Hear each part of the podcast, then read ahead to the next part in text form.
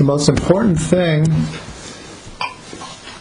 that we learned about Hanukkah that will start is that when we light our candles on Hanukkah, is to sit by the candles and meditate on them. This might sound simple, but most people don't do that. Most people get involved in all kinds of other things, and they, they do the mitzvah and they light the candles, but they don't take advantage of that half an hour or hour or whatever and actually sit by their candles and receive all of the spiritual bounty that it's possible to receive when looking at the, the candles of Hanukkah.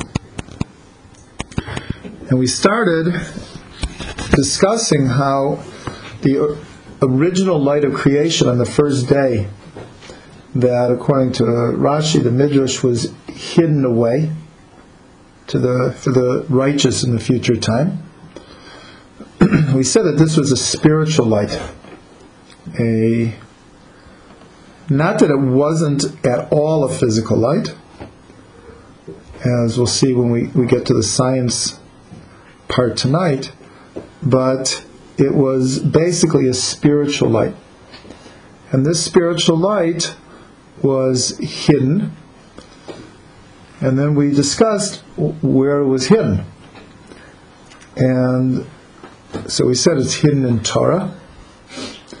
That when we learn Torah with a full concentration, full heart and soul, so we contact this spiritual infinite light. It was hidden in the menorah in the temple. It's hidden in Shabbos and in the Chanukiah. So that's how we came to this because the, lights of of Hanukkah they represent uh, uh, both a physical and a purely spiritual light, a finite light and an infinite light.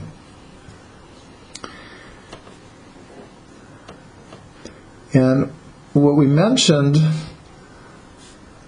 last week, and we're going to spend a good amount of time on today, is we mentioned that the sages, when they discussed light in many, many different contexts, there's, there's always something paradoxical about light. And there's always something that has to do with opposites. And I only just mentioned it last week, but this week we're going to actually get into it. Last week it was in the context that this light of Hanukkah is both represents a physical light, the the light of the victory over the Greeks, the light of redemption, the light of hope and joy. But on, in a deeper sense, it represents this infinite light of God. So we're going to start with looking at a number of different paradoxes about light. And then what we're going to do is we're going to try to understand from a Kabbalistic point of view what is so paradoxical about light. And then we're going to look at what science, modern physics says about light. And what we're going to see is that the sages and the Kabbalists were way ahead of modern physics. They didn't have the same language, but they intuited this paradoxical nature of light. and we'll see that science, in a sense, confirms uh, what the sages said. And then, time allowing, we're going to take everything that we learned tonight and we're going to see how the three letters of light, Aleph, Vav, and Resh, represent everything we just learned. Because the idea is, when it says, Vayomer Elokim Yehi Or Vayehi or, and God said, Let there be light, and there was light. So, according to tradition, light is an Aleph, Vav, and Resh. That is what light is. But unless you understand what the Aleph, Vav, and Resh are, then that doesn't mean anything. So we're going to delve into a little bit what the Aleph, Vav, and Resh mean in relationship to light. And it's, it's truly amazing how everything we're going to learn tonight can be seen in these three letters. So let's start at the beginning. What are these? What's this paradox that we're talking about? So the part of the paradox of light is that there seems to be a uh, a vibration of light between being hidden and being revealed. And I'm going to point out four or five different midrashim that all have the same thing. So the first we mentioned already, the first day of creation, the that light was revealed, and we said it was revealed according to the midrash for 36 hours, which is represented by the 36 lights of Hanukkah. 1 plus 2 plus 3 plus 4, the whole 8 nights equals 36. That's one of the hints that the, this hidden light is revealed in the Hanukkah. And then it was hidden away. So if that was the only midrash that we, we had this theme of light being revealed and then hidden, so we wouldn't, we wouldn't think much about it. But there's another midrash that says that when a fetus is in its mother's womb, a, an angel comes and teaches it the whole Torah. And the Midrash says, and there's a candle lit. However, we understand that in the womb. And then right before the baby is born, so probably everyone knows this Midrash, the angel touches us here, and we forget everything. So again, we have the whole Torah, which is called light, in, in, in the Tanakh, Torah is called light, Torah or. We have many yeshivot called Torah or because of this pasuk. But then it's hidden away. But we'll see the same thing. It, it, it doesn't say it was taken away. It, it says that we forget, but then everyone asks, well, if we forget, so why were we taught in the first place? doesn't make sense. So the answer is we don't totally forget. In fact, it's there all the time.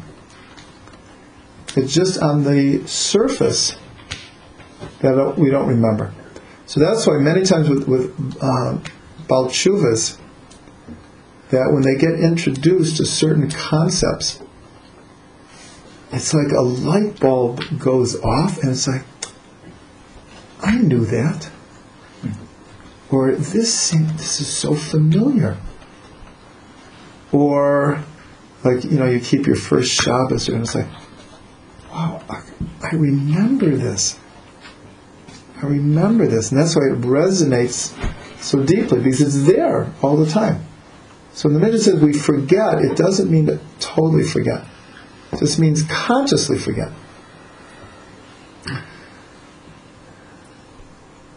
Okay, another example. we'll see the, the same paradigm played over and over again. Remember when Moshe comes down from the mountain with the second tablets, and it says that his his face was shining, that the people were afraid to look at him. They're afraid to look at him. He was like radiating the Torah says karne or. Now, which translated is beams of light.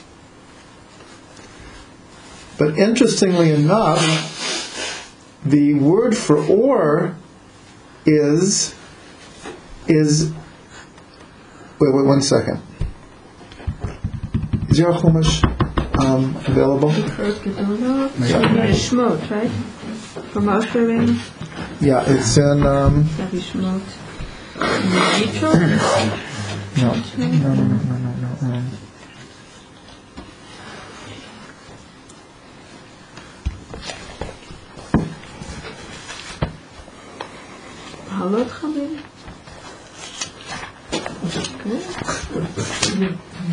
Okay, pardon me for one second. No. We need your Gematria word give me- search on the Yes, computer yes, yes, we do. from our website. We do actually. If you haven't checked it out yet, take a look at it. You can Oh, okay. type in any word into the search window, and it'll give you the gematria and the pasuk that the word occurs in, and, hmm. and all, comparing it with other words of that same gematria. One of our students wrote the program, David Comer. How do you spell Oh, okay. I'm, so, I'm sorry. carne? The carne or how do you Kuf Resh Nun Yud. So in the Torah, it's spelled with an ayin. Ayin Vav Resh, which means um, Karan or Panav. Right, that's a pasuk. right with, with, with an with an ayin though. The skin of his face radiated. Right. So the word for skin is with an ayin. Nonetheless, the commentaries all understand that it's it was beams of light. So because it's written as like beams of like horns That's you got the horns. Michelangelo. So that's where you get the Michelangelo. because in the King James, it was like he had horns. Mm-hmm. But the commentaries understood because the ayin and the vav kabbalistically can, uh, can always be exchanged. the ayin and the aleph. The, uh, excuse me, the ayin and the aleph.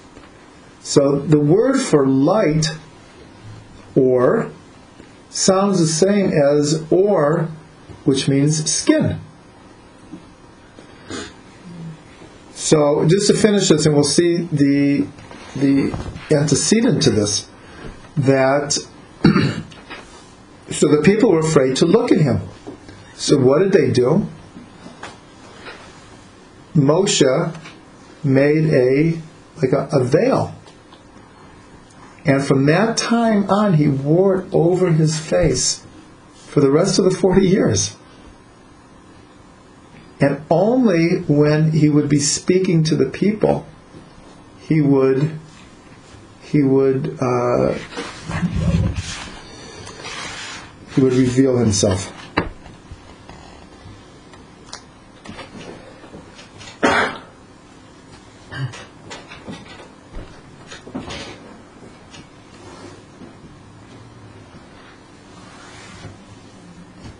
So here again, we have Moshe comes down, revealing light, but then he has to hide it away because it was too strong. Now, now that we've introduced this idea that or with an ayin and or with an aleph sound the same, but they mean differently, the first place this appears is with Adam and Eve. After they eat from the tree, so it says God made for them garments of or with an ayin, which meant leather skins to wear. And the Kabbalah explains what happened here was that before they ate from the tree, Adam and Eve had what we will call light bodies. They had bodies of light, and we have this in Havdalah. When we look at, at the light in our fingernails, so one of the reasons we're told is that's to remind us that we once had our whole body was reflective like our fingernails. It, it reflected light. And because of the sin, they exchanged bodies of light with an aleph for bodies of skin. So here we have another example where Adam and Eve had light bodies, but then it was hidden away. Or in this case, yeah, hidden away. Because that's, when we look again, there's still a little bit there. If you've ever if you ever like seen the face of a, a, a real tzaddik, so their faces are, are, are beaming light. They're, they're beaming. So there's still that, that sense to it. So there's a parallel with this week's parsha that Yaakov made uh, Yosef a kutonet. So the garment that uh, Adam and Chava received were kutnot, or Ah. Mm-hmm. I don't know what it means. Okay, last week we learned that the menorah that shone in the temple, when they knew that the Babylonians were coming, they hid it away. So you see over and over again, there's this paradigm. We don't know what it means yet, right? But there's this uh, pattern that plays itself over and over. That light is revealed and hidden away. Now there's even like a higher level. See, this is like two stages revealed and then hidden. But in the ninth plague in Egypt was the plague of darkness. And it was, Rashi says it was so dark, it was thick. The darkness was uh, tangibly you could feel the darkness. And it was so thick that if you were standing up, you couldn't sit down, and if you were sitting down, you couldn't stand up. And those people were incapacitated by the, I don't have a better word, but the thickness of the darkness. But then the, the verse says, but there was light in all of the Jewish houses. So what could be understood is that the same energy that manifests itself as darkness to the Egyptians manifests as light to the Jews. So now it's not two stages, it's the same energy, but one is experiencing it as darkness and one is experiencing it as light. And we have a, a similar thing with the sun the prophet says that in, in, in the future, when, when the Mashiach comes, God will take the uh, the protective shield away from the sun, and it will destroy the evil people, and it will heal the good people. The same energy, and that we can see in also in modern science that the same energy that will go into a nuclear bomb that can destroy the world is the same energy that can cure certain cancers through laser. Same energy is being harnessed, but in one it can destroy totally, and one it can it can heal. So here we have the sense that you have light now has a stage of being revealed and hidden, but there's also a level where it's the, it's the same thing. The same thing. Last week we learned a verse from Tehillim where David Melech says to God, "Darkness to you is like light." From God's perspective, as it were, light and darkness, there's actually no difference.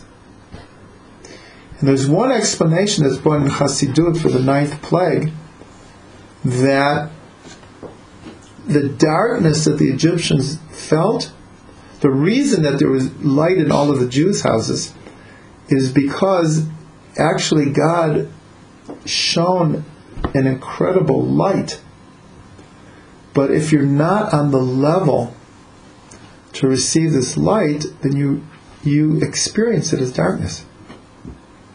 If it's too great for you, too spiritual, too pure, then you're going to re- receive it as the opposite. Blinded by the light. Yeah, exactly. Exactly. Blinded by the light.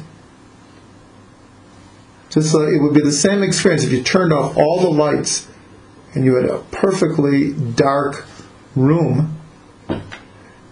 If you're blinded by the light, so in the end, the result will be the same. You can't see. Can't see. Okay, now the and actually, there are more. There are more, but we have very limited time. There's, there's actually many more examples of the same paradigm over and over and over again. Now, all of these, ex, not all of them, but most of the explanations are midrashim. In other words, the it wasn't like it's in the text that it's so clear that you have to explain light this way. But nonetheless, over and over and over again, the sages would explain light according to this paradox and opposites. Now, the one word where these ideas come together uh, in the strongest way is the word chashmal. Chashmal, we translate it today as electricity. It's a modern word that was used to name electricity. But we're going to see that whoever did that was right on. They were- They were right on. So where do we learn, where does chashma, the word, come from? It's mentioned in the vision of Ezekiel, Yechezkel, which is considered the, uh, the most mystical part of the entire Tanakh. Yeah. How do you spell Hash, Hashmal? Uh, Chet, Uh-huh. Shin, Uh-huh. Mem La- Lamed. Chashmal. And this is the Haftorah for the first day of Shavuos. Why? Is because the giving of the Torah was a mystical experience. It's like the phenomena that was happening was beyond this this world, it was beyond uh, normative ability of our senses to perceive. So the Haftorah, which is always connected to the, the whatever re- reading in the Torah, is the vision of Ezekiel of the chariot, where he describes this mystical vision of when the heavens opened up, like they did at Mount Sinai, and he envisioned all of the angels and this chariot and and God, and in that, this word chashmal appears. That Yechezkel describes seeing an energy. Now, in most translations, chashmal is translated as a, a blue color.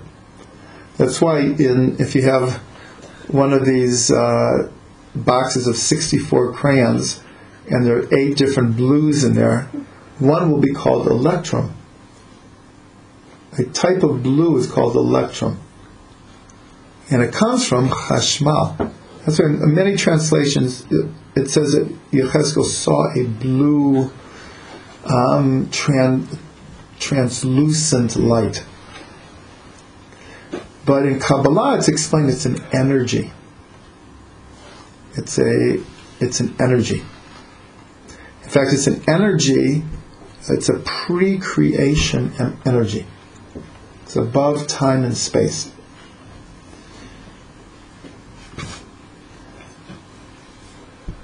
So, so what's so paradoxical?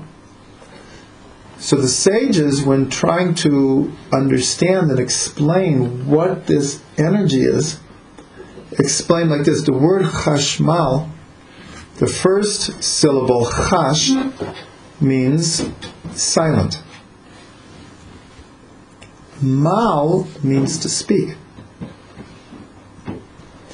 So chashmal, when you break down the root, means a speaking silence. Now that's pretty paradoxical. Because if it's speaking, it's not silent. If it's silent, it's not speaking. So it's called a speaking silence. Where do we see this energy or this pattern played out again is with Eliyahu Navi. When Eliyahu uh, escapes for his life, they, they were killing all of the prophets, and he escapes to the Sinai, and he actually goes to Har Sinai, and God appears to him in this very incredible sequence. Uh, it says that there was thunder, and there was lightning, but God was not in the thunder and lightning. And then there was an earthquake, and God was not in the earthquake. And there was incredible winds, and God was not in the winds. And then Eliyahu heard a kol demama, a silent. This is a different way of saying hashmal. Kol means a voice. Demama means silent. It's like with Aaron, vayidom Aaron means Aaron was silent. So he, I don't know if you can use the word hear, but he perceived a silent voice and he goes outside because he knew that was God. And then God addresses him. So he, this is where we see this chashmal, the silence and the speaking. Now the the sages said that it's also a type of angel. There's a type of angel that are called chashmal angels. And there, it's not simultaneous. It's like our two stage. They said sometimes they're speaking and sometimes they're silent. But in the deeper sense, it means what Simon and Garfunkel got right the sounds of silence. Remember that song? Mm-hmm. Right? So they captured it the sounds of silence.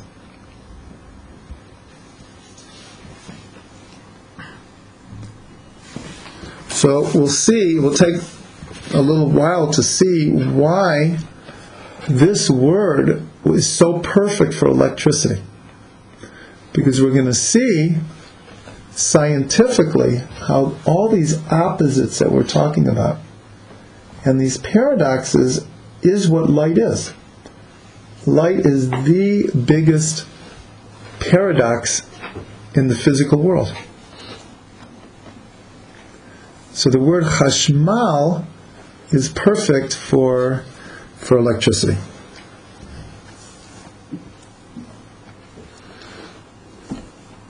Okay, now we're going to take what we've said, I'm going to change gears here, and we're we- we're going to want to understand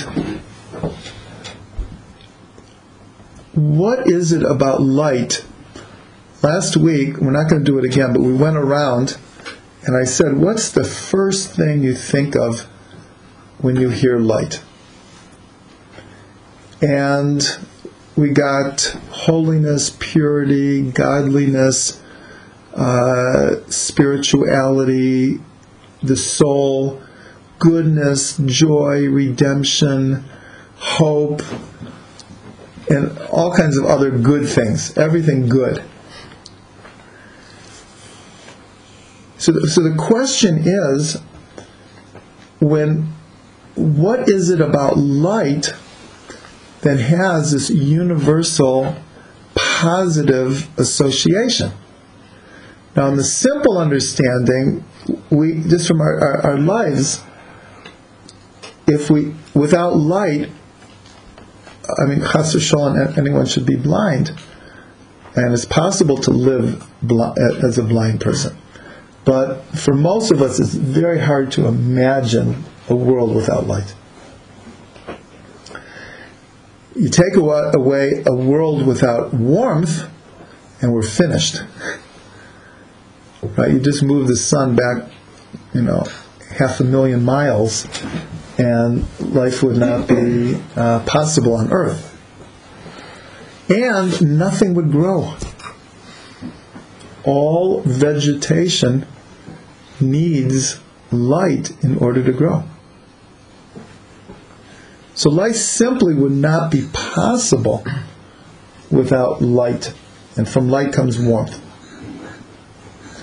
But in a, in a deeper sense, why is it that when we think of godliness, we think about light? The light of God. I've seen the light. Amen, brother. the the proverbial light bulb goes off in our head when we have a new idea.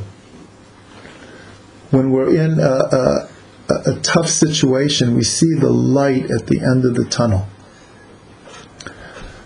And from people who've had near death experiences, everyone reports on the this incredible light that they see.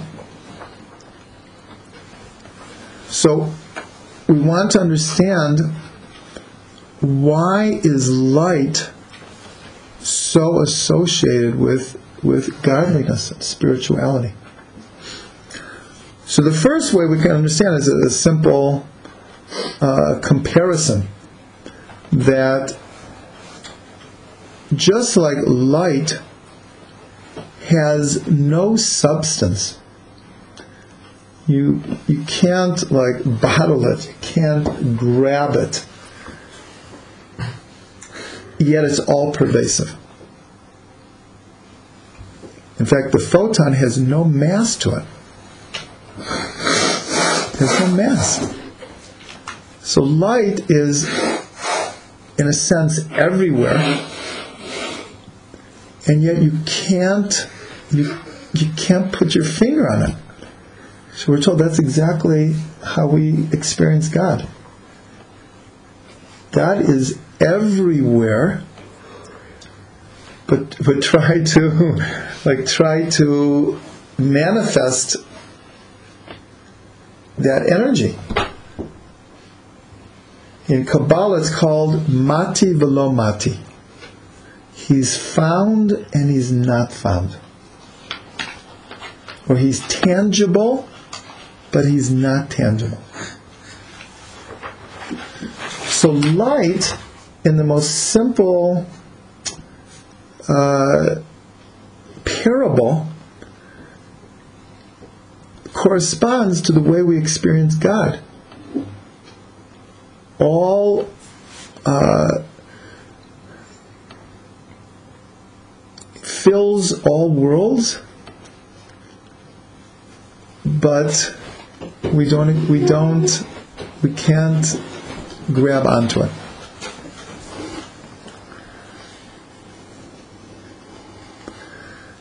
Now, when we use the expression uh, spiritual light, what are we talking about? Because we use it all, especially when you learn Hasidus and Kabbalah. So, constantly, it talks about light, the light of God, the light of the soul, lights and vessels. In Kabbalah, everything is lights and vessels. so, I'll give you just really a very simple definition. It's a state of consciousness. When we talk about the light of God, the light of Torah, the light of the mitzvah, the light of the soul, feeling light, experiencing light, what it means is that we've reached a certain level of consciousness, a state of consciousness. That is what spiritual light is consciousness. And we're going to see later also how that plays itself out in modern quantum physics as well.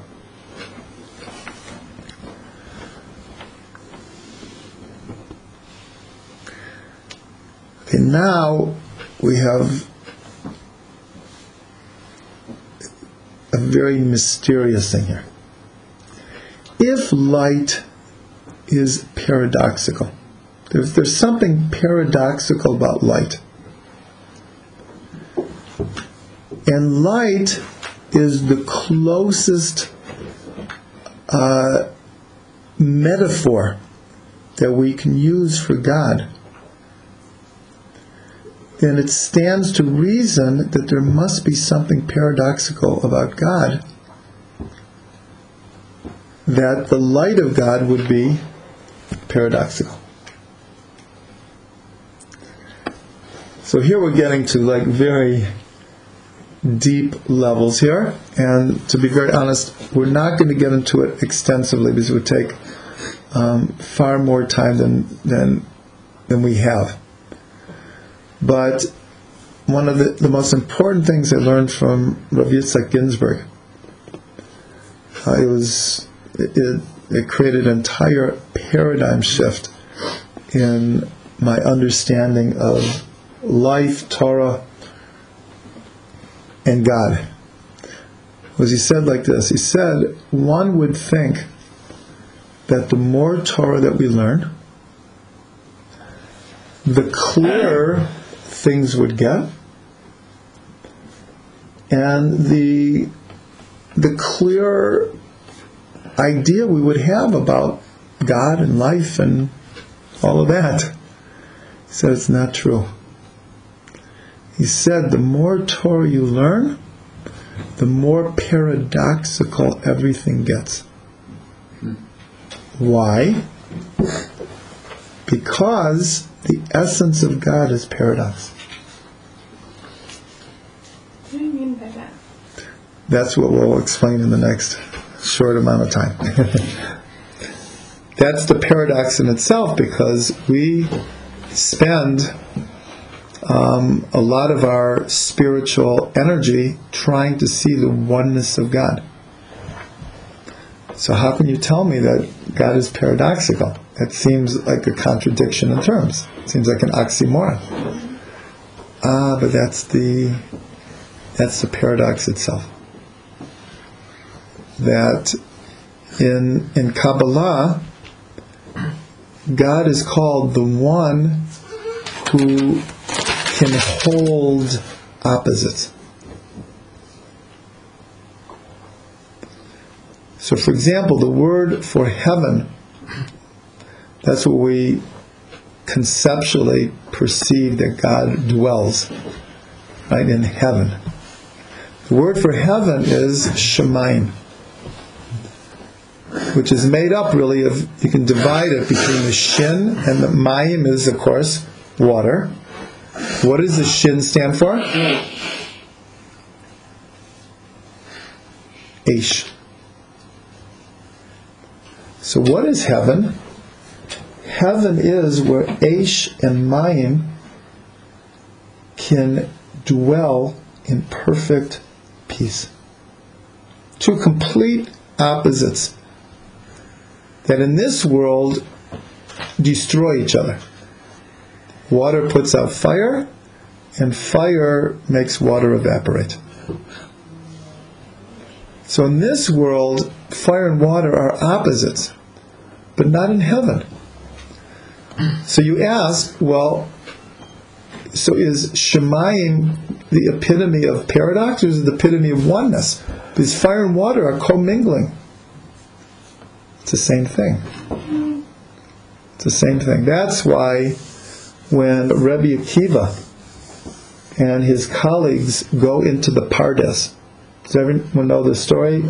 It's called Arba shenichnasu la Pardes. The four that went into this mystical state of meditation where they were able to have what's called an aliyat neshama, an elevation of soul, uh, transcend this world altogether.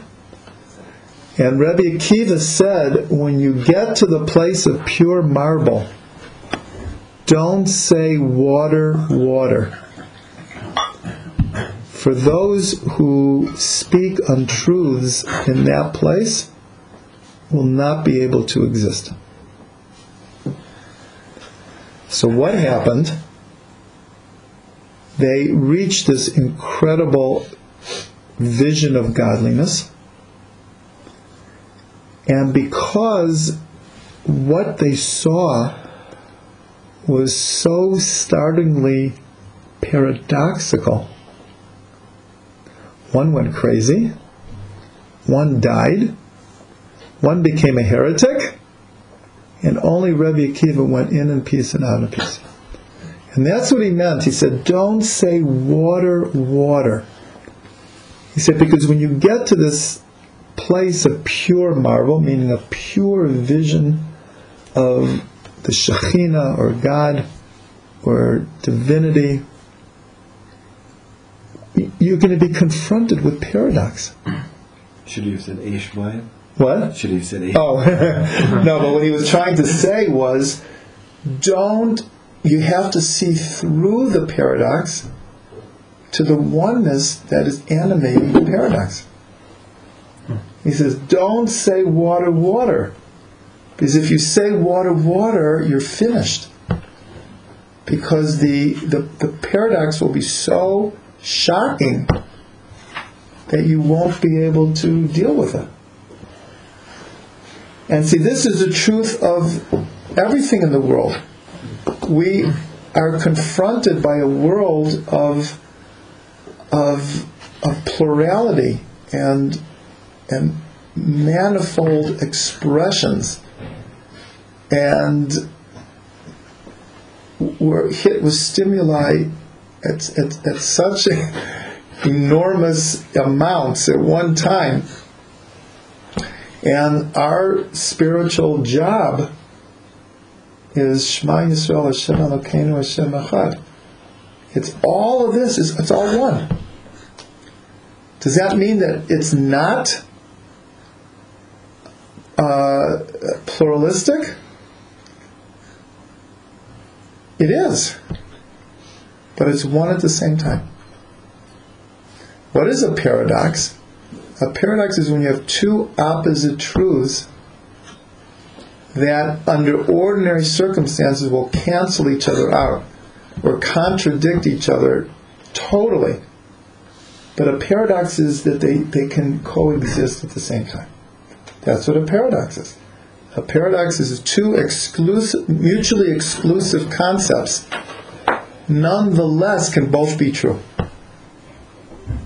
Now, we have a beautiful example with Hanukkah. We have a beautiful example. I'm sure everyone's heard this. That Beit Shammai said we, the first night we should light eight candles, and then seven, and then six, five, all the way down to one. And Beit Hillel says we should light from one up to eight. So we'll ask, so which one is right? Ah, you might think because we light from 1 to 8, that means that Hillel is right. no, they're both right. We've chosen to follow to follow the way of Hillel. But what did the sages say about this type of ma- machloket? Elu ve'elu divrei Elokim chaim. Now, can you have anything more opposite than from 1 to 8 or 8 to 1? It's like they're going in completely like. But the sages said, Elu ve'elu divrei Elohim chayim. They're both true. They're both right. They're both the words of God. But they're opposite. But they're both the words of God. The fact that, again, that we choose one of them to follow the halacha doesn't make the other one wrong doesn't make it wrong. It just means that for our state of consciousness in the world right now, this is the better one to follow.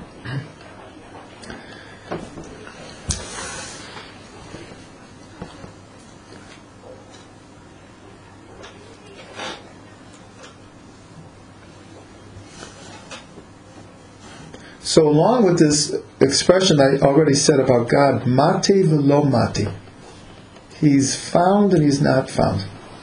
So, there's another one that we learned with in relationship with Moshe. Uh, Rashi brings us when when God reveals the thirteen uh, aspects of compassion. So, it, it, God says uh, there is a place with me.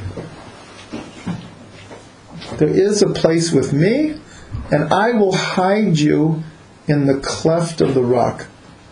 And I will pass before you, and my face you will not see, but my back you can. So, on this word, there is a place with me. So, Rashi brings the Gemara that says, Hu hamakom shel olam, ha'olam einu makomo. Classic paradox. He, meaning God, is the place of the world, but the world is not his place.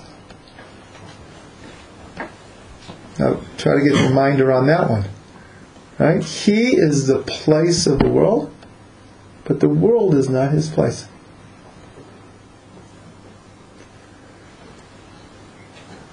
So that's why here we're getting to the essence of things. Because when we talk about the science of light, or you talk about the Kabbalah of light, they're really saying the same thing. But still, there's a, a question. If light is the best metaphor for godliness, then it follows that there must be something paradoxical about God. And this we see in the in the whole creation of the world. There's perhaps no paradox greater than the than the claim yesh mi'ayin that God created the world something from nothing. And this has been a like a cardinal foundation of, of faith. Yesh mi'ayin, something from nothing. So just those words themselves are it's like totally impossible. It's like like you can't even compute it. Something from nothing. Now it turns out that science has almost revealed the absolute truth of that statement. And that's what's called the Big Bang. Because what science now says is exactly that. That there was a time, as it were, before time, but there was a, call it a situation that nothing existed, and from somewhere, this is this is the point where it's not exactly yesh ayin, but it's as close as you can get. That a infinitely small speck of matter explodes and the uh, the Big Bang is the most mystical ex- uh, idea you can think about. That everything in the universe, ten billion galaxies, each one with billions of stars, each one hundreds, sometimes thousands of light years across, all of that came from an infinitely small speck of matter. So that's almost a, see, but there is a speck there. So it's not purely yesh ayin. But you just ask, well, where did this speck come from? I use spec point, whatever you want to call it. So science can't go there. It's actually not even right now. It's not in their capability, and it's it's it's they couldn't answer it anyways. We can answer it. And actually, some of the greatest scientists in the world also have started to answer it. And now to say that there, there, there is some force um, beyond what we can understand that must have set the whole thing in, in motion. They have a very hard time saying God. But some of the greatest scientists in the world are now understanding that this, if science deals with logic, well, you just can't say that a speck just comes from nowhere. But we do say it comes from nowhere. And that's what we learned last week is that the state of existence before this world was called Ein Sof. And Ein means nothing, nothingness. But again, it, it, this is pure paradox. Like, uh, it, like we're saying God is nothing, but God is everything.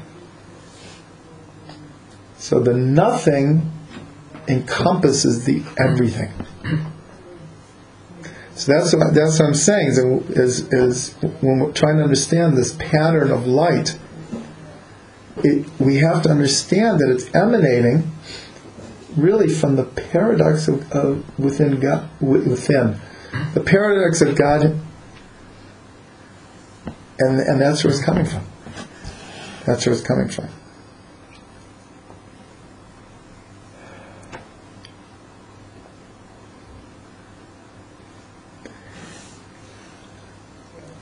So now that we're talking about the Ein Sof, his state of nothingness before creation, so we're told in Kabbalah that this Ein Sof is also called Or Ein Sof, the light, the infinite light.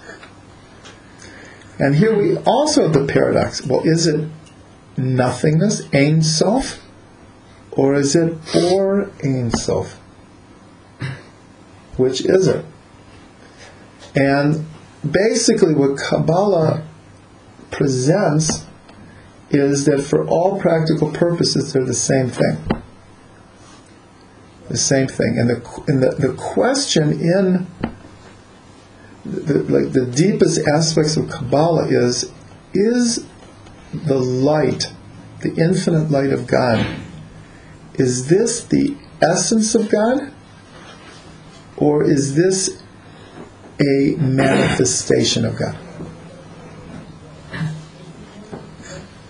In other words, no matter how exalted we can think the Or Ein Sof is, the infinite light is,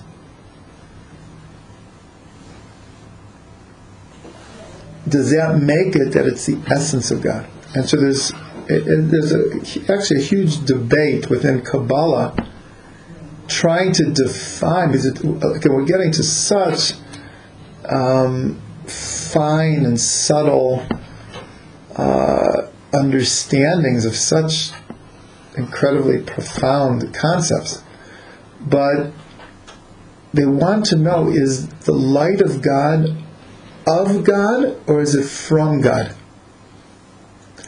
The same question is asked about the soul. Is the soul a part of God, of God? Or is it a creation like all other creations? Might be qualitatively uh, at a higher level than other creations, but it's a, it's a creation. And there are both of these ideas. The Hasidic uh, idea that the Baal Shem revealed is that the, the this level of neshama is a chelek elokah mima'al mamash. Is an actual part of God above. This is one of the foundations of Hasidic thought. that the soul is an actual part of God. Not everyone subscribes to this. Others subscribe that it is a an exalted creation of God. But it's like everything else in evolution, uh, in a sense. It's it's a creation. Now, obviously, there's a uh, a place where they, they meet those two ideas. So even though what we're talking about is a, are very uh, ethereal ideas, it really gets down to identifying what our, our own soul is. Is it a part of God, or is it from God? It's a creation of God.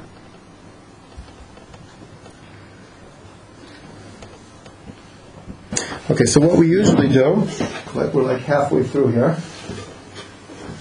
is we try to take these ideas and, with the help of the music, to meditate on them.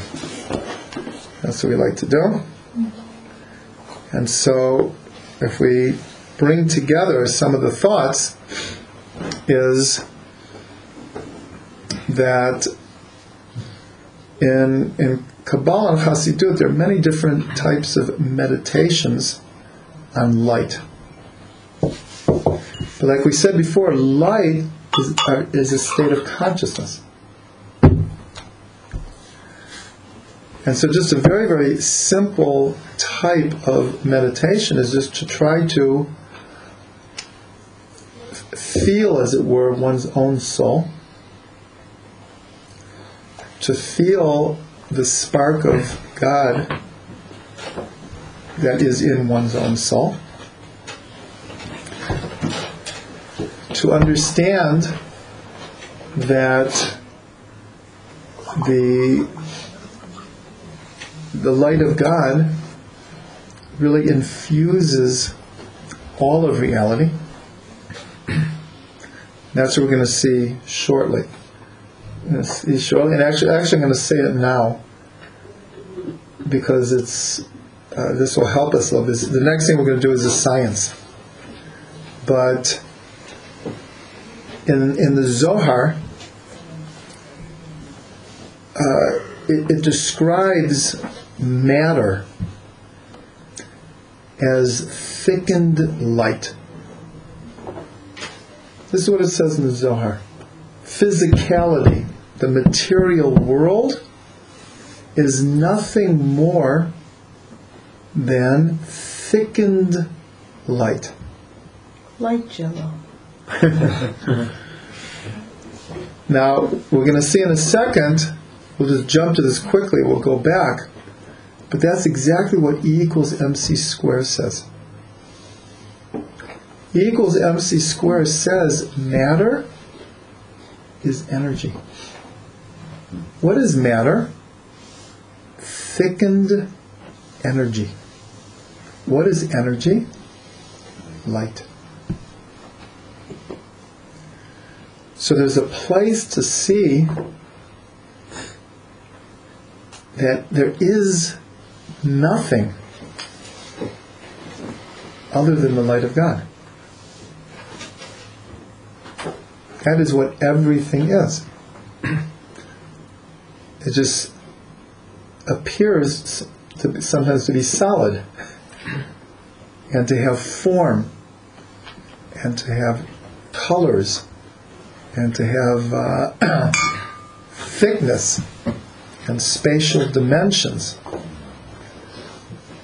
But when it gets down to it, the Zohar was 100% right. That's an amazing statement. And they were 100% right. Physicality is thickened light. So just one last thing. So this the idea of the Big Bang is that everything that was that ever that everything that exists now and everything that will exist because the universe is expanding at incredible speeds. It was all in this original um, point. But that's exactly what Kabbalah says. Kabbalah says that when God created the world, there had to be a tzimtzum, a contraction, so that there would be a place, as it were, for the for a world. And then in the Zohar, two thousand years ago, it says that God shone a single ray of light into the vacuum. And from this single ray of light, all that would ever be created came into existence. This is exactly what the Big Bang says. So, this ray of light, this is the, the pattern that we saw that the sages intuited. Because this ray of light, it's physical light, but it's a purely spiritual light. It's an infinite light, but it's also a finite light. And it's a, uh, and it's it bridges those worlds. That's what light does. Light bridges heaven and earth. We just learned about the ladder in Yaakov's dream. It's light is like a ladder that connects everything. Because that is the nature of light. It hold, like we said, God holds opposites. So light holds opposites. So this is a, a beautiful visualization to, to think of the world as all light. That's, that's what it is. That's what it is.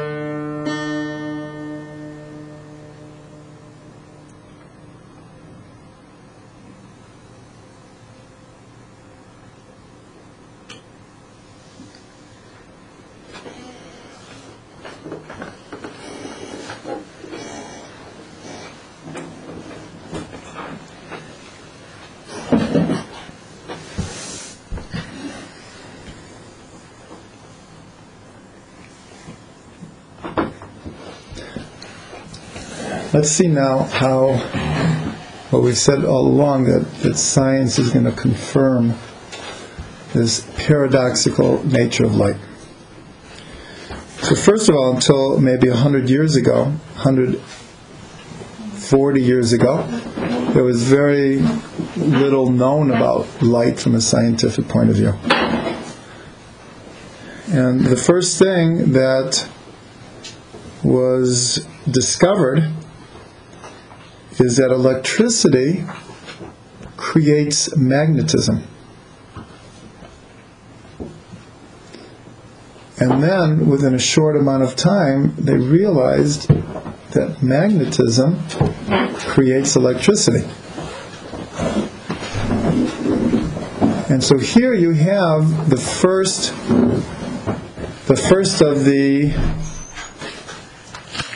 opposites about light uniting into one force. That's why we call it the electromagnetic force. Because for all of history, they, they knew about these forces, but no one ever suspected that they were actually the same force. So here already we have a source of our revealed, hidden, opposites, paradox, paradigm.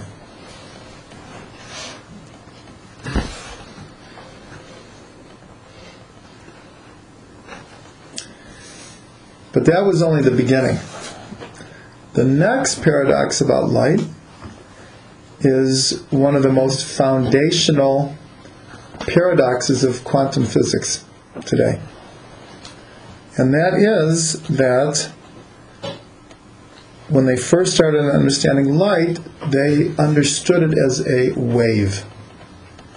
That it operated in a wave fashion. And then in the early 1900s, they, as, as uh, instruments became uh, more fine and they could probe deeper and deeper levels of every dimension of science, the one of the uh, uh, phenomena that Einstein was first working with is they found that light also exhibited a uh, a nature of, of particles. Now, in scientific terminology, something cannot be a wave and a particle at the same time. It's either a wave or a particle. They don't like they don't. It's like oil and water. They don't they don't mix. And yet, the more they did experiments, they started finding that sometimes, and it depended on the experiment.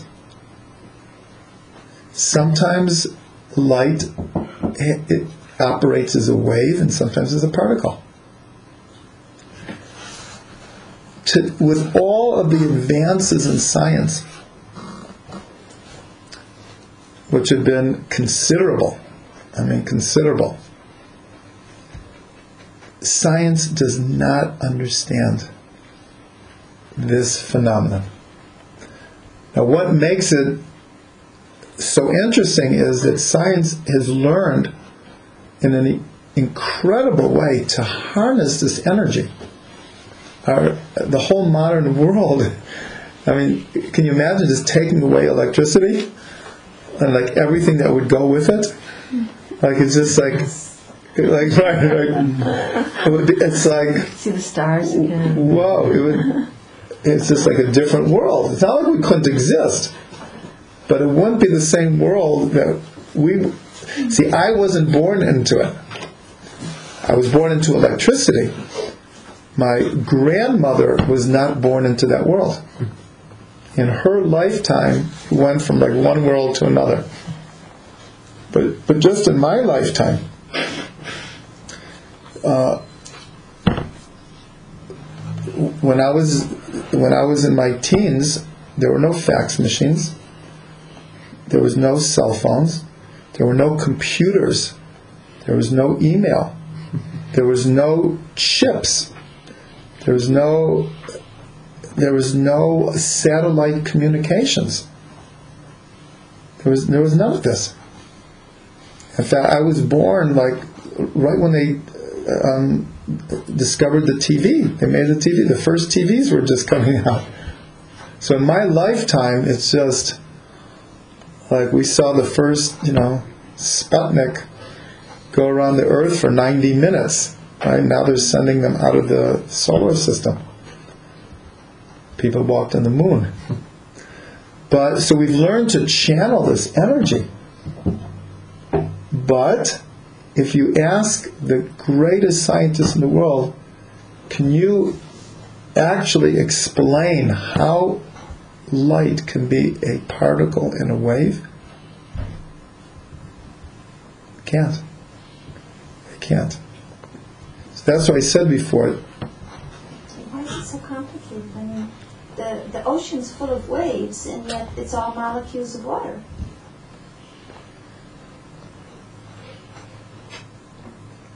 okay, um,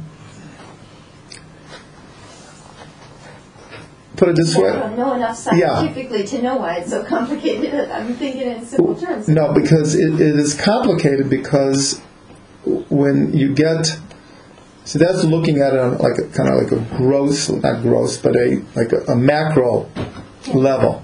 But here we're talking on, on the way that light actually, in, on the smallest levels, atomic, molecular, is working, is that it's according to scientific principles something can't operate as a wave and a particle. It's like it, it doesn't make sense. They can't understand it. They can channel it. They can channel it, but they don't understand it. And this is this is the basic paradox of life.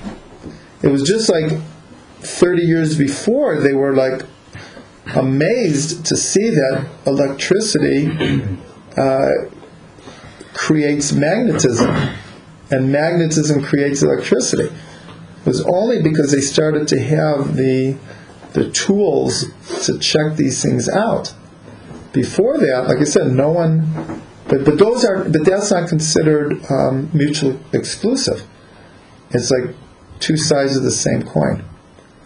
And I, I admit I, I cannot explain it why it's such a problem but it baffles so much so that the, the, the famous test is called the, the double slit test. That they take individual photons. Now, they could never do this before, and now they can. They can take individual photons and they make two slits in, let's say, a screen, and then they have a screen behind it. So when photons are are operating individually, so that's what they found out. In the beginning, when they would measure light, it was measured as a wave. That's all they could perceive. It was measured by a wave. But see, that's where the word quanta, quantum physics comes from. Quanta means individual photons. Quanta means like bundles of energy. And in the early 1900s, they discovered that light, even though it might manifest as a wave, but it was really individual photons. So they did this experiment. They took two slits and they shoot individual photons through. So it should be that when they show up on the screen on the other side, they will manifest as individual photons.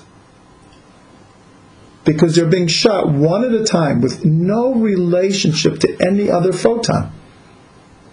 What they found out, and like I say, ad hayom until today, it, it, it baffles science.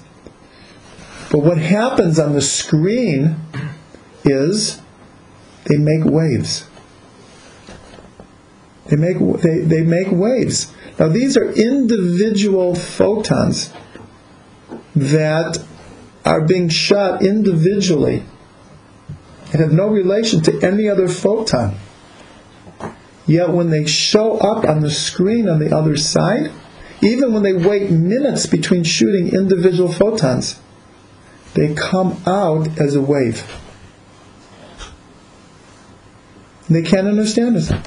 They can't understand how this can be. How it can exhibit both properties. More than this, I suggest if you have internet, Google, Google uh, the, um, the reality of light as a particle and a wave, and read about it.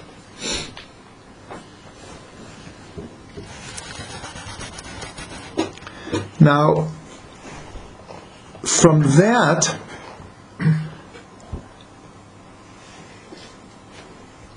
uh, came out E equals mc squared. Part of understanding the connection between energy and matter, which we said before, is also a, a tremendous uh, mystery in a way. When we say that everything is thick and light, but still we experience the world as things are very solid and material and physical, and yet science tells us it's true, but it's really all just energy. It's all just energy. In fact, this table is 99.99.99% empty space. That's a fact. It's, it's almost completely empty space. What makes it a solid are the individual um, forces between the molecules that give it the, I wouldn't call it the illusion, but give it the reality of being solid. But it's not solid because it's full of molecules that are filling up the space. The space is actually almost virtually empty. Virtually empty. But it's the forces between the molecules that create the solidity that we experience. So we have this incredible idea that energy equals matter, and matter equals energy.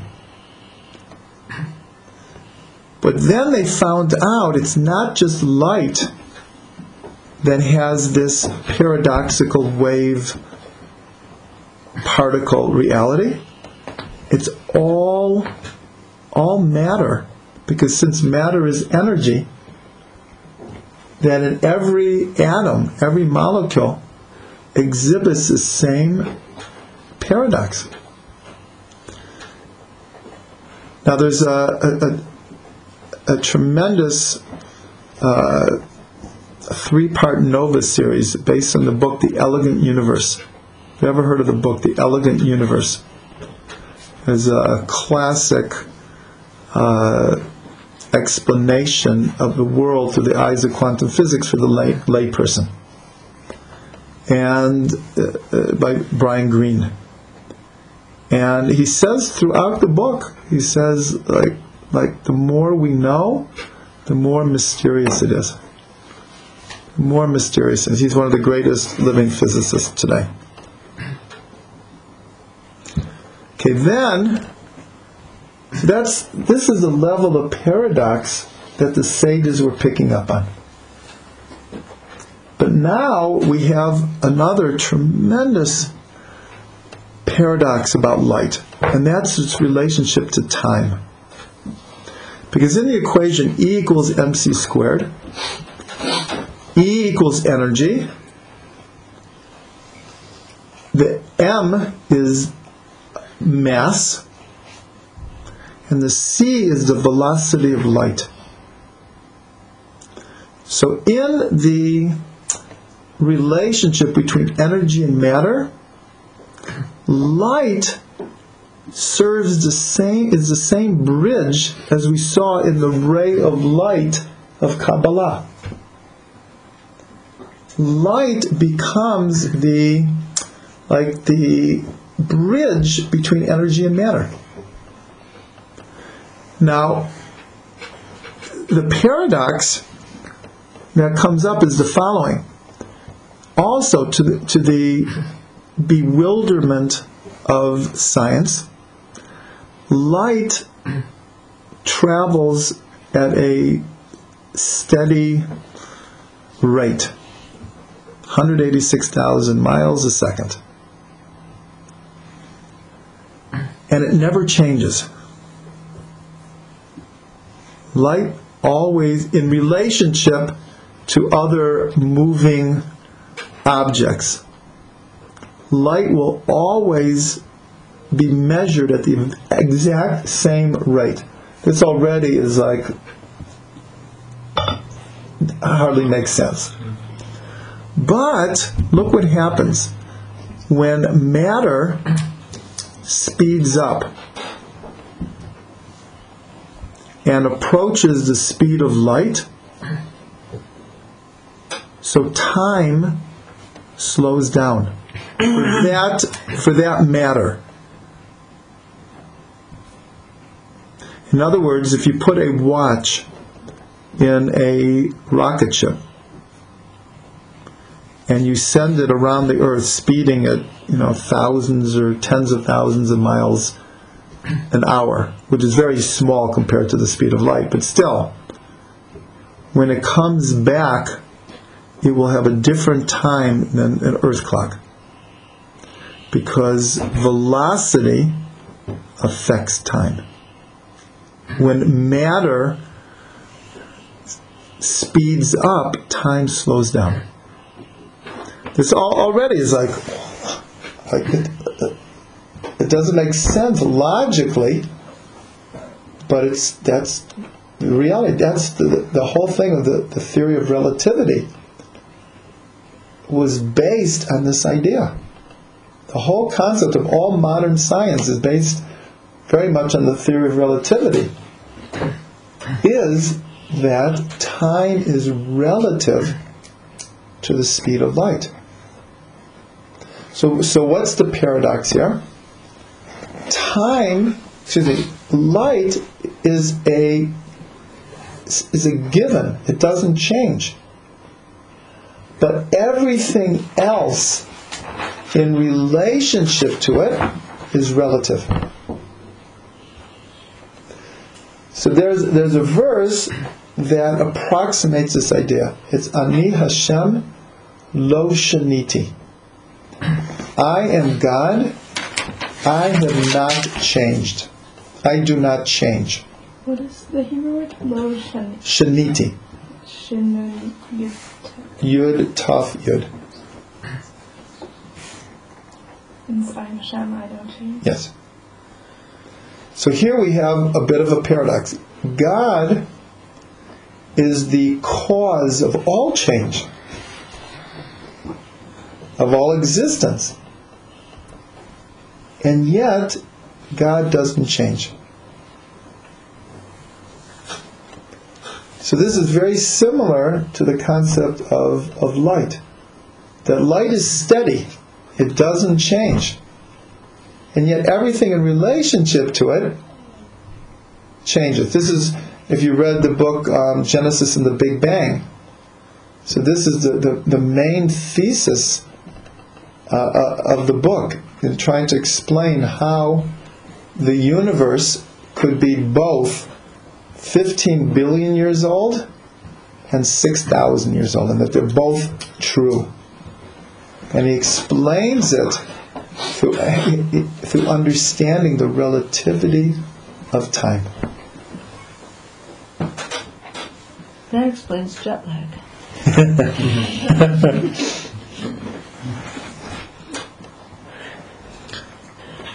Okay, so the last thing that we're going to do is um, actually, I think it's over there. I, um, the the Hebrew letters book. I think I've seen it on that shelf before. Oh, good, good, thank you. Thank you. So now, what we're going to do is, in short, we're going to look at the concepts of light in relationship to the Hebrew letters that make up the word or. And we're told that this is, in a sense, this is true of, of everything. Everything is what the Hebrew letters that make it up are. So, if you look at the Aleph, Rav Ginsburgh calls it paradox, God and man. So, what's paradoxical about the Aleph? Is its numerical, its numerical value is one. But look at the shape of it. Look at the shape of it. You have a classic shape of duality here. You have, according to tradition, a yud above, a yud below, and a vav, which is called simultaneously connecting and dividing between the upper and the lower level. So this already is very paradoxical because it's not one or the other. It's not connecting at the expense of dividing. It's not divided at the expense of connecting. It's doing both simultaneously. So here already in the form of the Aleph, you have all of the paradoxes we've talked about in the actual form itself. The the name of the letter is Aleph, which also is the, the name of Eleph, a thousand. Now, in the Torah, their thousand is the way we use the word millions. Like, when you want to say, like, some number that expresses, like, this more than you can count, you say millions of. That's just the way we talk. Usually don't say billion, you say millions of. There are millions of this, millions of that. But in the Torah, the word is, is Eleph. There is no word million. And there's, there's ten thousands, but it's always thousands. So here you have again the paradox that the number of Aleph is one, but the word itself means multiplicity. Thousand, millions, billions, trillions. Same, the same letter. Now, the why is it called the paradox of God and man? Is the, the above and below represents all the dualities in the world, really.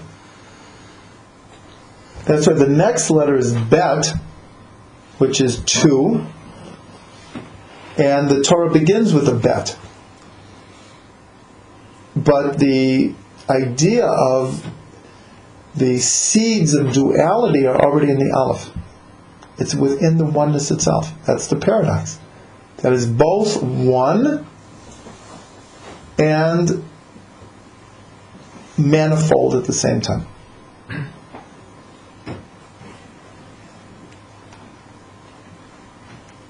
So above, these are what are called the upper waters and the lower waters. Remember on the second day of creation it said God divided between the upper waters and the lower waters and he put a rakia, a firmament in the middle. So that's the shape of the aleph. this idea of, of dividing, but it's also the idea of uniting. So all the opposites in the world, it's, just, it's only a matter of perspective. Sometimes we experience them as opposites and, and, and division, and other times we experience them as, as coming together and being unified. So the aleph of the word or represents all these dualities we've been talking about. I could, if we had more time, could uh, develop it more, but let's just leave it at that. Now, it's, it's also important to see that there's a vav here. Because the vav is the next letter of or. But it's already in the in the aleph.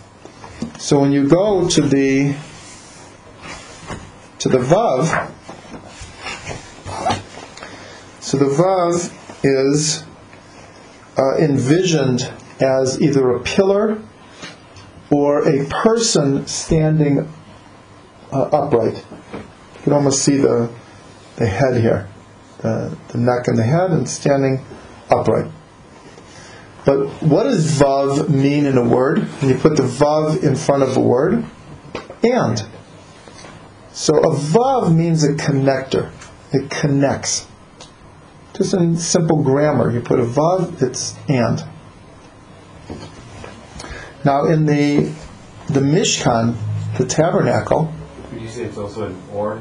It's, it's an opposite. It's also Ah, okay, very good. Excellent. Wow, that's so good. That is so good. It also means something when you put a vav, sometimes it doesn't mean and, it means or, which means now two things.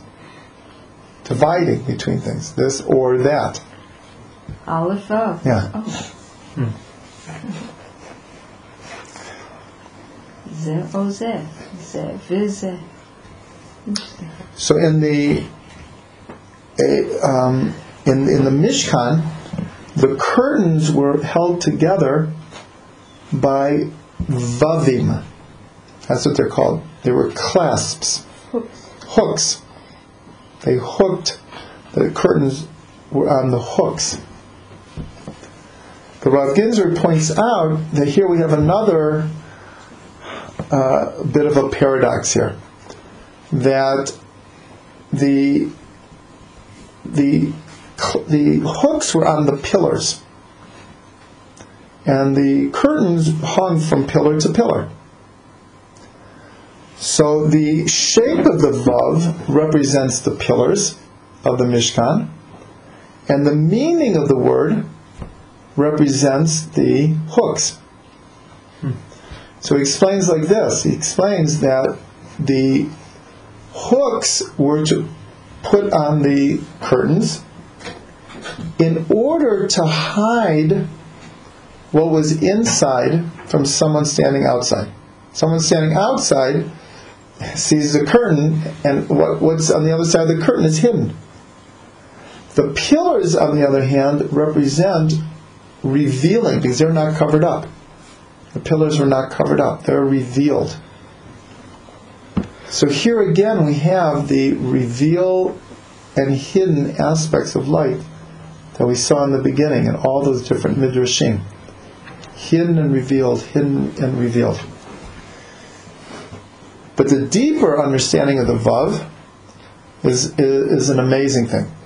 When we talked about the relativity of light, so uh, when we mentioned that time slows down when a when mass approaches the velocity, the speed of light, and at the speed of light, also, this is a statement that they have shown to be true, but is counterintuitive in every way.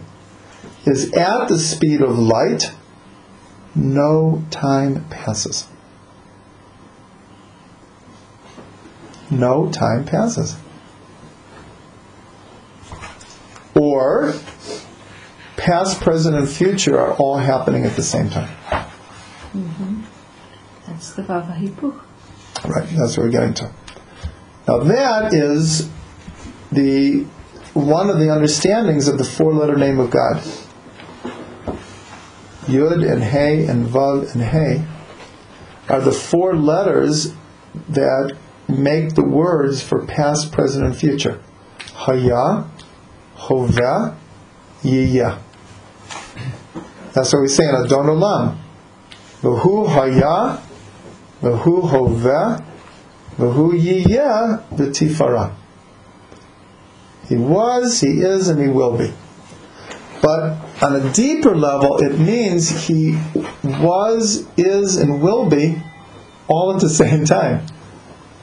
That's what's called the secret of, of divine omniscience. Is that God knows the future before it happens. How can God know the future before it happens? For God, past, present, and future are all simultaneously. God does not experience time as linear. So how does that connect to the Vav?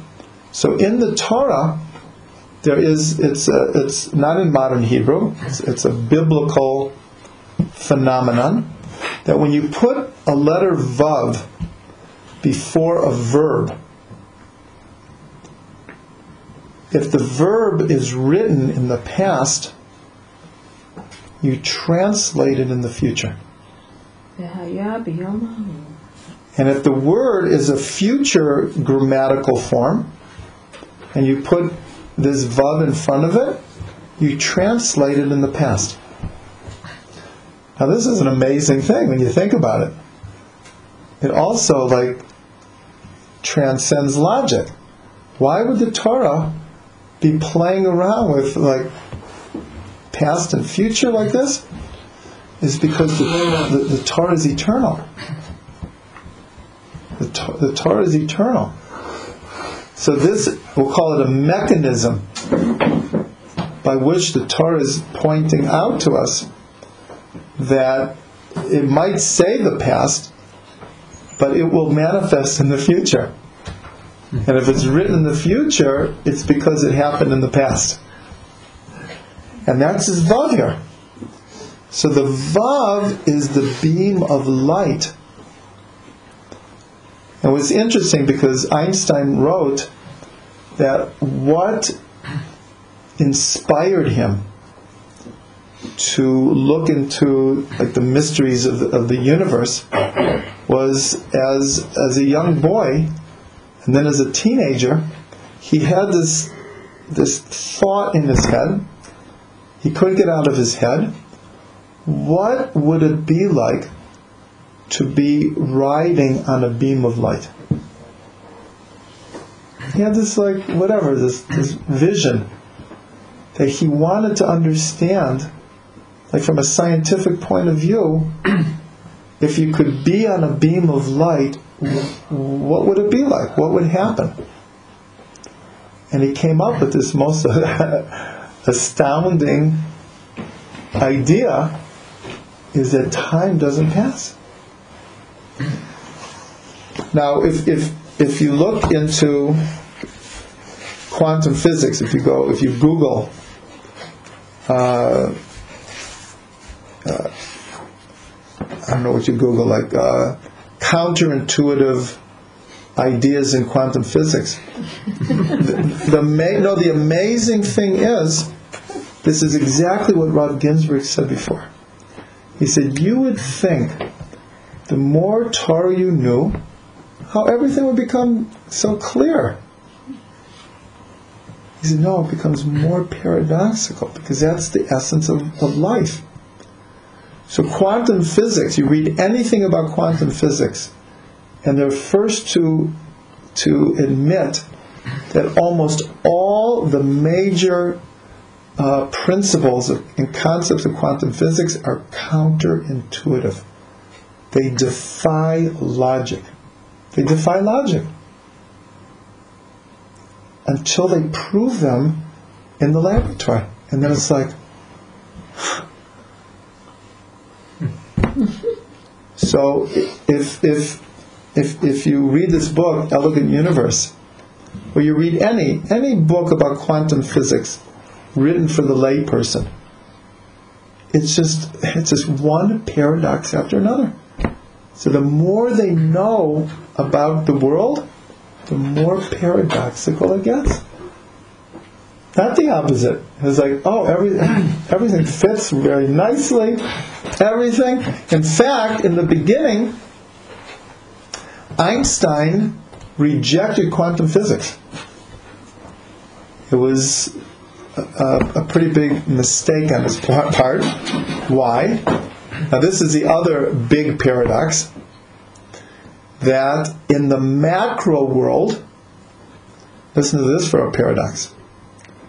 In the macro world, meaning when you're describing the world of big entities, the laws that Einstein described work to a T. But when you try to apply those same laws on the micro atomic level, they don't work. And the opposite.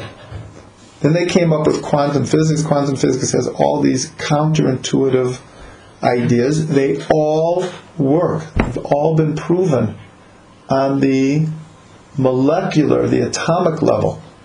You try to apply those same rules in the macro world, they don't work. They don't work. And so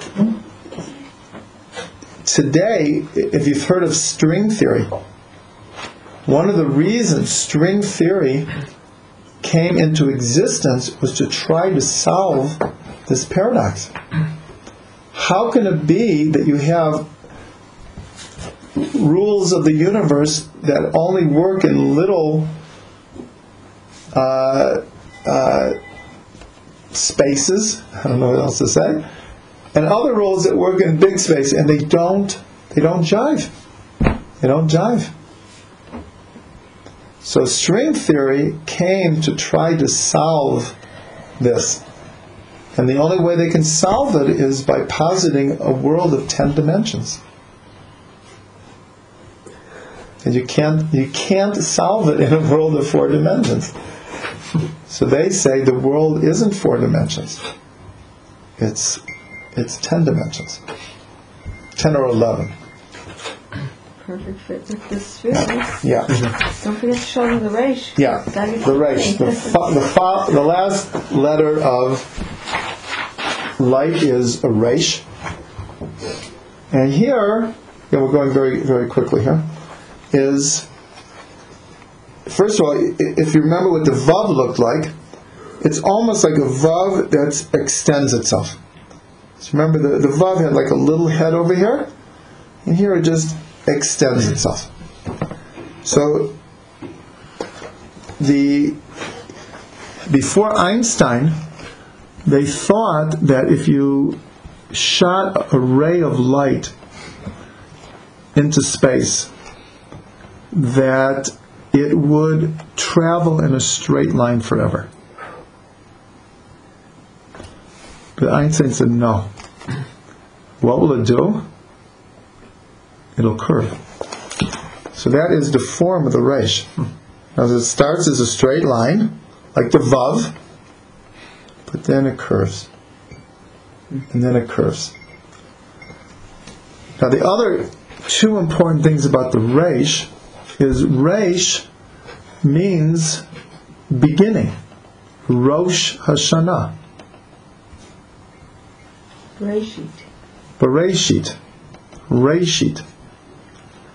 So the resh of Or is representing that not only all of light, but as we said, that all of physicality is just thickened light, or all matter is energy. But if, if you talk about science, it all began with the Big Bang. And if you talk about Kabbalah, it all came from the ray of light. But it's all from the beginning. In other words, everything connects back to the beginning. That's why you'll see in, in certain books where they, they say that our bodies are literally stardust. And they describe how the elements in the universe were created by star by exploding stars. In the beginning of the universe, there were only a few elements. But then stars started to form, and then after X amount of years, they explode. But when they explode, they explode with n- newly formed elements. And so that all of matter, including our bodies, is stardust. And, and in science, they, they, take, they take that quite literally. so with the light, everything goes back to the Rosh, to the Reish, to Bereshit. The other connection is what we said before, which is so important, that all expressions of light are expressions of, of consciousness. So Rosh, along with meaning beginning, also means head. It means intellect. So this is the dimension that is still to be revealed. We'll end with, with this idea, is that in the Sefer Yetzirah, it talks about Olam, Shana, and Nefesh. When it's describing the dimensions of the world. So it talks about Olam, which is world, Shana, which means year, and Nefesh, which means soul. So the way it's explained is Olam means space, world means space, the three dimensions of space. Shana, year means time. And only a hundred years ago did we come to understand that that time can be envisioned as a dimension. It's called the time-space continuum. But what about nefesh? That's like the fifth dimension. So Sefer Yetzirah says that, that consciousness is a dimension. And again, people should go and Google this. Google the role of consciousness in quantum physics. And what quantum physics is coming to understand is that consciousness plays a huge part in defining reality. Not just defining, in creating reality. And we don't have time to get into this, but this is a very, very new area in quantum physics.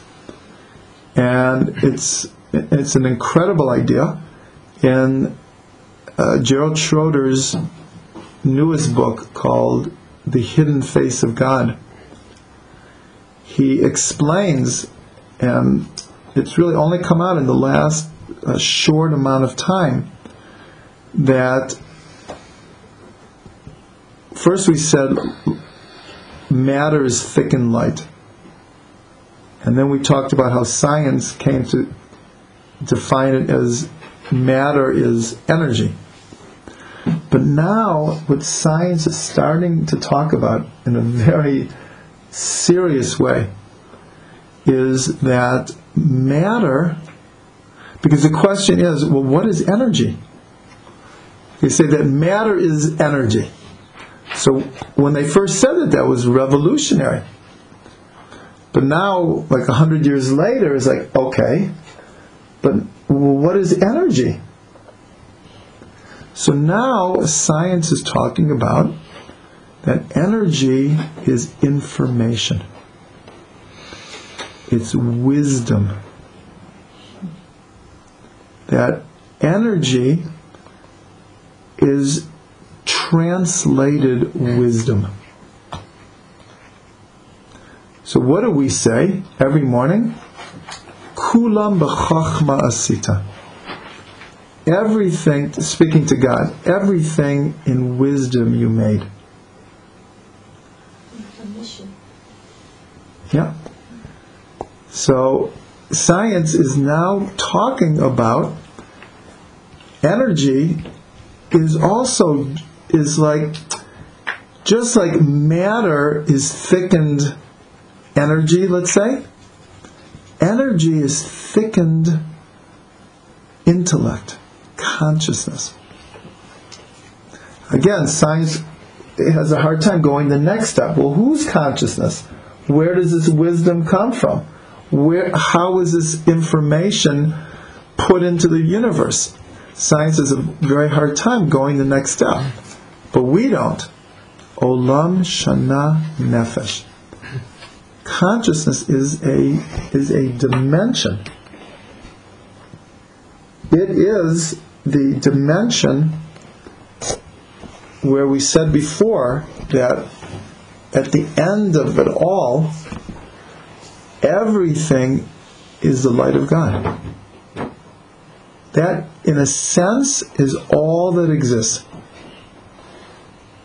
And this light of God takes on many, many, many different forms. So I'll, I'll end with a, a story of the Alter Rebbe because this is the day after Yud Tet B'Kislev, or Motzi Yud Tet B'Kislev. And so it's told over that when the Alter Rebbe was on his deathbed, so he was looking up at the ceiling, and the ceiling had these wooden beams. And he's staring at these wooden beams, and the, the, the Hasidim could see that he wasn't like staring blankly. He was like staring like with deep intent. So they asked Rebbe, "What are you staring at?" And he he was, you know, very close to death at that point. And he said, he said, now. He said, he said, now I don't see the wooden beams. I only see the sparks of God. I don't, truthfully, I don't remember if he said the light of God or the energy of God. He said, but I only see the light of God that is animating the wooden beams. So here you have matter, energy, and God. And that's again, if you if you if, if you look into this, this is an, an incredibly fascinating new idea in quantum physics of the role of consciousness in the again not just the defining of reality, but the actual creation of reality. So I want to end with what we started with. That the the most important thing on Hanukkah is to sit by your Hanukkah lights and to contemplate the soul. Remember, we said last week, Ner Hashem Nishmat Adam. This is the main verse to contemplate. The candle of God is the soul of man. Ner Hashem Nishmat Adam. And to meditate, contemplate, think about these concepts that we've learned tonight, but also how they can uh, help us see the world in a better light, how we can take this light. Remember, we're, we're either lighting outside or, or, or by our windows, because we want this light to shine into the world. That's the mission of the Jewish people to be or lagoyim, to be a, a, a, a light into the nations, and to and to really feel this light. Remember, just like the Egyptians could feel the darkness, mm. We should like attempt to feel the light inside and it should bring us great joy, and it should bring us close to Hashem. It should reveal inner places in our neshama that we didn't even know existed, and this light should shine into the world. There's a lot of darkness in the world. The world needs a lot of light. A lot of light. Mm. See right. Okay, so we're gonna play one more. Yeah? Come on. Oh, if people need to go, we're gonna just play one more song. Oh, it's late. It's late. Maybe we won't. Can I just one Maybe won't. I should. Before everyone runs out, if you could please just Oh. make sure to uh, sign up on the sign-in sheet, and if you're able to, um, the cost for tonight's class is 30 shekels. If you need to give less, that's fine. If you'd like to give more, that's fine as well. And the yeshiva is open all throughout Hanukkah, so please, everybody, come, keep learning, join us. Uh, if you'll be here, if not, then come back soon. God willing. Thank you all for coming. Have a wonderful Hanukkah. Please, um, if anyone is interested, um, every Thursday night we have a Chumash shiur, not more than five minutes from here. If there's anyone here who I don't have their email or who are not getting emails, um, please just give me a little piece of paper email. I'll put you on the list. But um, hopefully, in, in another month or so, we'll have another series of classes here. All year long, we're going to have a series of classes, but it's not going to be every Tuesday, but in, in series. Okay. On your email, you Yeah. had a picture of your book about light. Oh, so, uh, so right here, Oh, thank you. If anyone's interested, they just came out. The um, the book, the the light book is sixty shekel. The reincarnation book is seventy five, substantially cheaper than in the stores. Anyone is interested? Okay.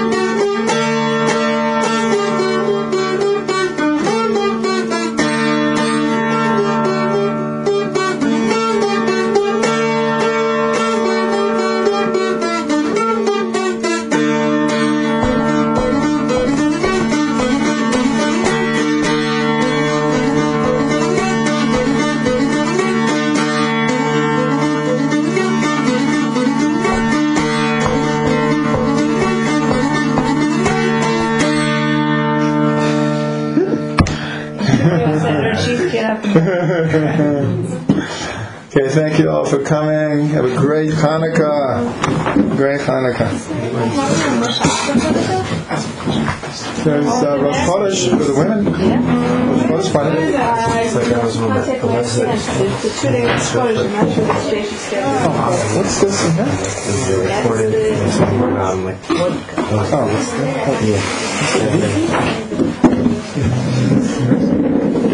No.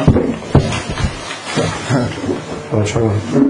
If I wanted to like tell someone about this class, then they made it like because they weren't here. Are they able to go online and see? You have to ask him that.